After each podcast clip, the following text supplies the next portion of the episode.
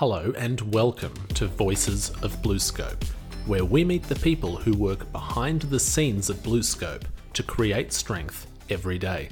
I'm your host, Martin Feld. Thank you for joining us. In today's episode, we're going to explore a lesser known part of our Port Kembla Steelworks, the skin pass mill. Fitting into the complex manufacturing chain, the mill enhances the product surface finish and improves its mechanical performance. We had the chance to speak with Mick Cecil, Kate McGlew, and Steven Smith, who all work in and around the Skin Pass mill, albeit in very different roles. They share their own history and experience and why the facility is an important part of the steelmaking process. First of all, we meet Mick, an operator in the hot mills department in manufacturing.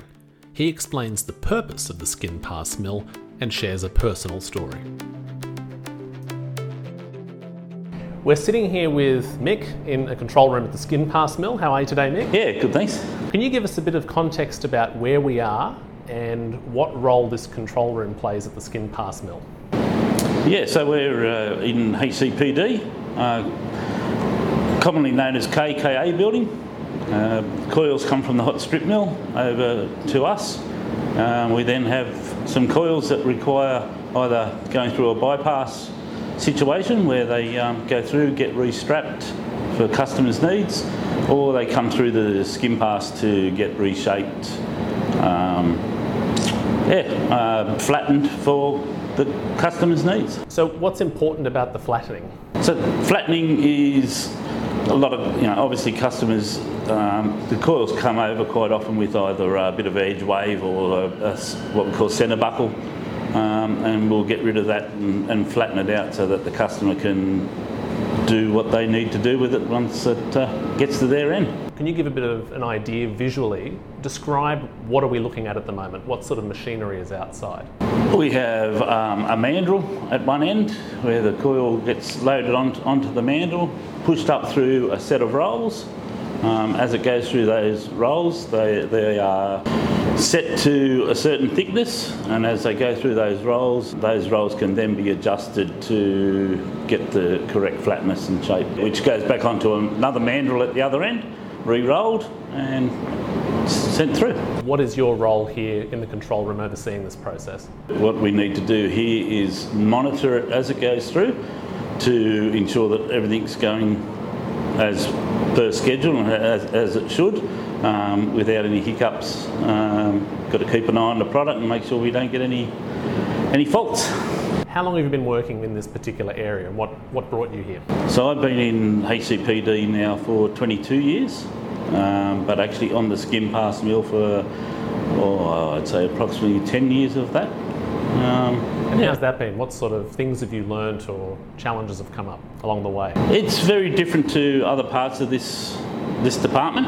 Uh, it's a little bit more, a touch more complex um, compared to driving a ram truck or a, or a crane. A hard job in a hard job in the way of um, shift work. Shift work's always difficult, especially 12 hours. Um, but it's, it's in this department especially. It's clean. It's um, yeah, and it's run well. It's it, I get a lot of I get a lot of pleasure out of it anyway. What's one of the greatest things that you've learned working in an industry like this? I guess the people, the process, all of that, the logistical side of how a product comes from, you know, a lump of dirt through to a, a, a you know, a rolled or, or, flattened piece of steel is um, yeah, quite amazing, really. A lot of, lot of engineering, a lot of accomplishment seeing, uh, yeah, seeing the product get out the door. Yeah, it's good. Looking at the machinery here, are there particular safety considerations that you have to think about? There's, there's a lot of safety. Obviously, there's a lot of moving parts, there's a lot of pressure points, there's a lot of electrical. Um, you know, safety safety is, is, is obviously big. Um, and the improvements in, in safety around the BlueScope in the last 22 years, you know, is. Um, yeah, it, it's huge. It's huge, and it's all for the better. When, you, when you're working with you know up to up to 30 ton of steel, and it's getting dragged around with cranes and, and forklifts and ram trucks, and you know it, it, it has to be there. It's it's paramount. Now, I noticed that you have quite an impressive beard. yeah. Can you tell us, have you always sported this or is it a recent development? Uh, no, it's, it's um, I actually have a brother-in-law who passed away of breast cancer uh, a few years ago, and um, myself and another gentleman who doesn't, he used to work here and doesn't anymore. Um, we decided to not cut our hair or have a shave for 12 months. Um, and then at the end of that 12 months, um, obviously have it shaved and raise some money. That 12 months has now turned into 14 months because of COVID regulations um, and where, what we're going to do and where we're going to have it. Um, so I have four weeks to go and uh, going to finally get it removed and raise some, some good money for a, for a good cause. Next, we speak with Kate, an engineering cadet. She shares her own experience working around the Skin Pass mill and in other departments as a part of her rotation. So we're standing here outside the Skin Pass mill at the Port Kembla Steelworks with Kate McGlew. How are you, Kate? I'm good, thank you. How are you? Very well. Can you give us a bit of context about who you are and what your role is here at the Port Kembla Steelworks? I am a BlueScope cadet, and that means they move me to different departments every year. And this year, for 2020, I have been placed at HCPD, which is hot coil processing and dispatch. What happens at hot coil processing and dispatch for the uninitiated? We get all of the hot coils that come out of the hot strip mill, and they get sent to all different areas. Some of them will go to the skin pass mill for skin passing or recoiling. Some will go to our other processing lines, such as the slitter line or the coil plate lines, and others just get dispatched. We can see a vehicle backing into the mill now. What is it doing? This is what we call a tug. So what it does is it transports hot coils from this building into, it could be into the next building or it could be into our processing lines. Some of them also go out to the berth. So if they're going to get exported on ships. Can you tell us a little bit about your cadetship experience at BlueScope and what brought you here? Before I started at the uni, I didn't even know that the cadetship program existed. It wasn't until I saw other cadets that I was like, oh, what's that? And so I joined in my third year of uni and I've loved the experience, it's great. I'm in my third rotation now and I've enjoyed every department and the people are great as well. From my first to my second year, that was the big shift because I went from a lab role to an on plant role and it was just so different, but it was amazing and I just had to kind of come to terms with plant is so much more different and you've just got to respect everything on plant because things can hurt you, but so long as you have good safety, you know, initiatives. What are some of the safety measures that you have to be careful of in a place like this that we're looking at right now, the Skin Pass Mill? Definitely, like as soon as you walk in the building, you you look up and you check that you got to check where the crane is. So you never want to walk under the crane if it has a load on it.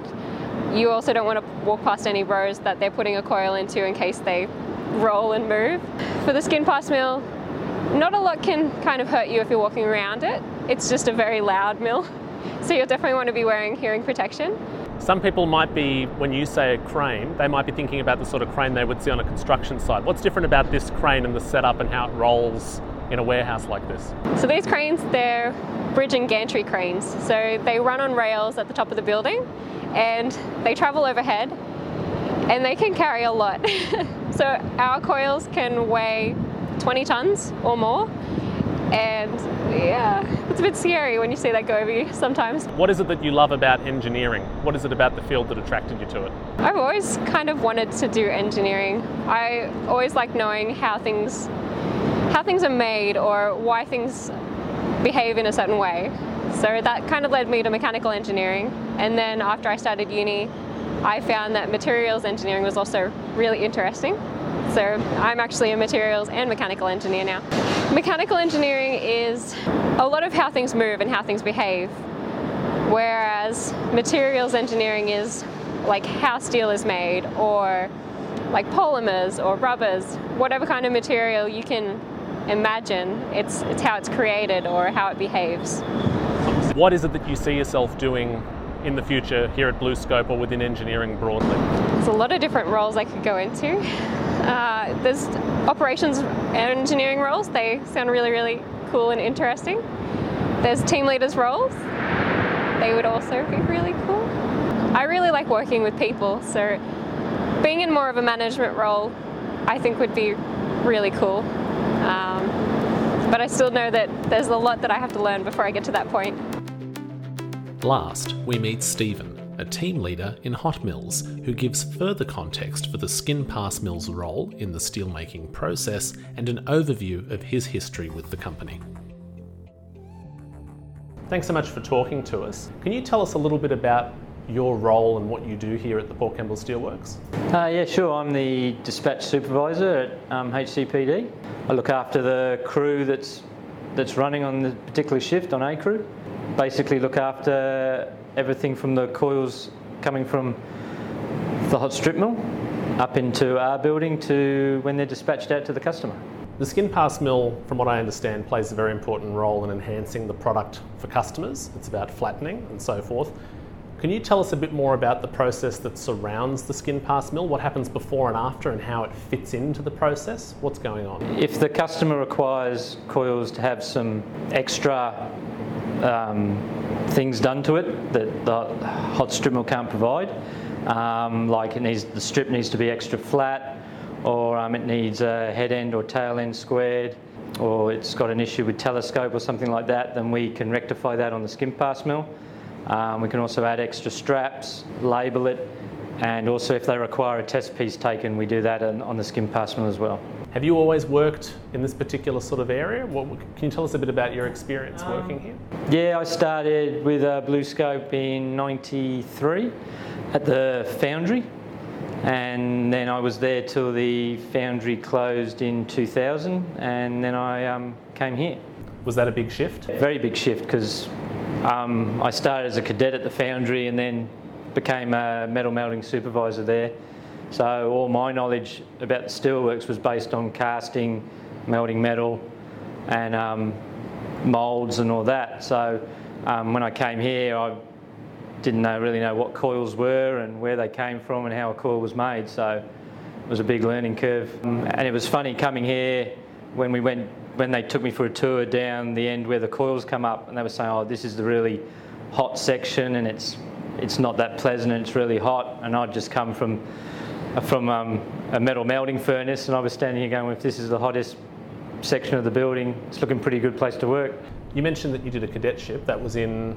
Metallurgy. Can you tell us a bit about metallurgy? It's quite a broad field. Um, uh, when I did the TAFE course, it, it involved everything from um, um, the different phases of, of metals and heat treatments, um, refractories as well was involved, and a bit of um, ceramics and plastics as well came under that umbrella. But yeah, ev- everything and anything to do with metal and its properties, and and uh, we even did some welding, and so yeah, covered a lot. The thing that sticks out to me, anywhere along the chain, anywhere along the process in the steelworks, is how interconnected and complex everything is. So even though you made that shift, did you find that having that metallurgical background gave you an edge or important knowledge or skills even when you had to move somewhere else? Yeah, it just it just tapped into a different field.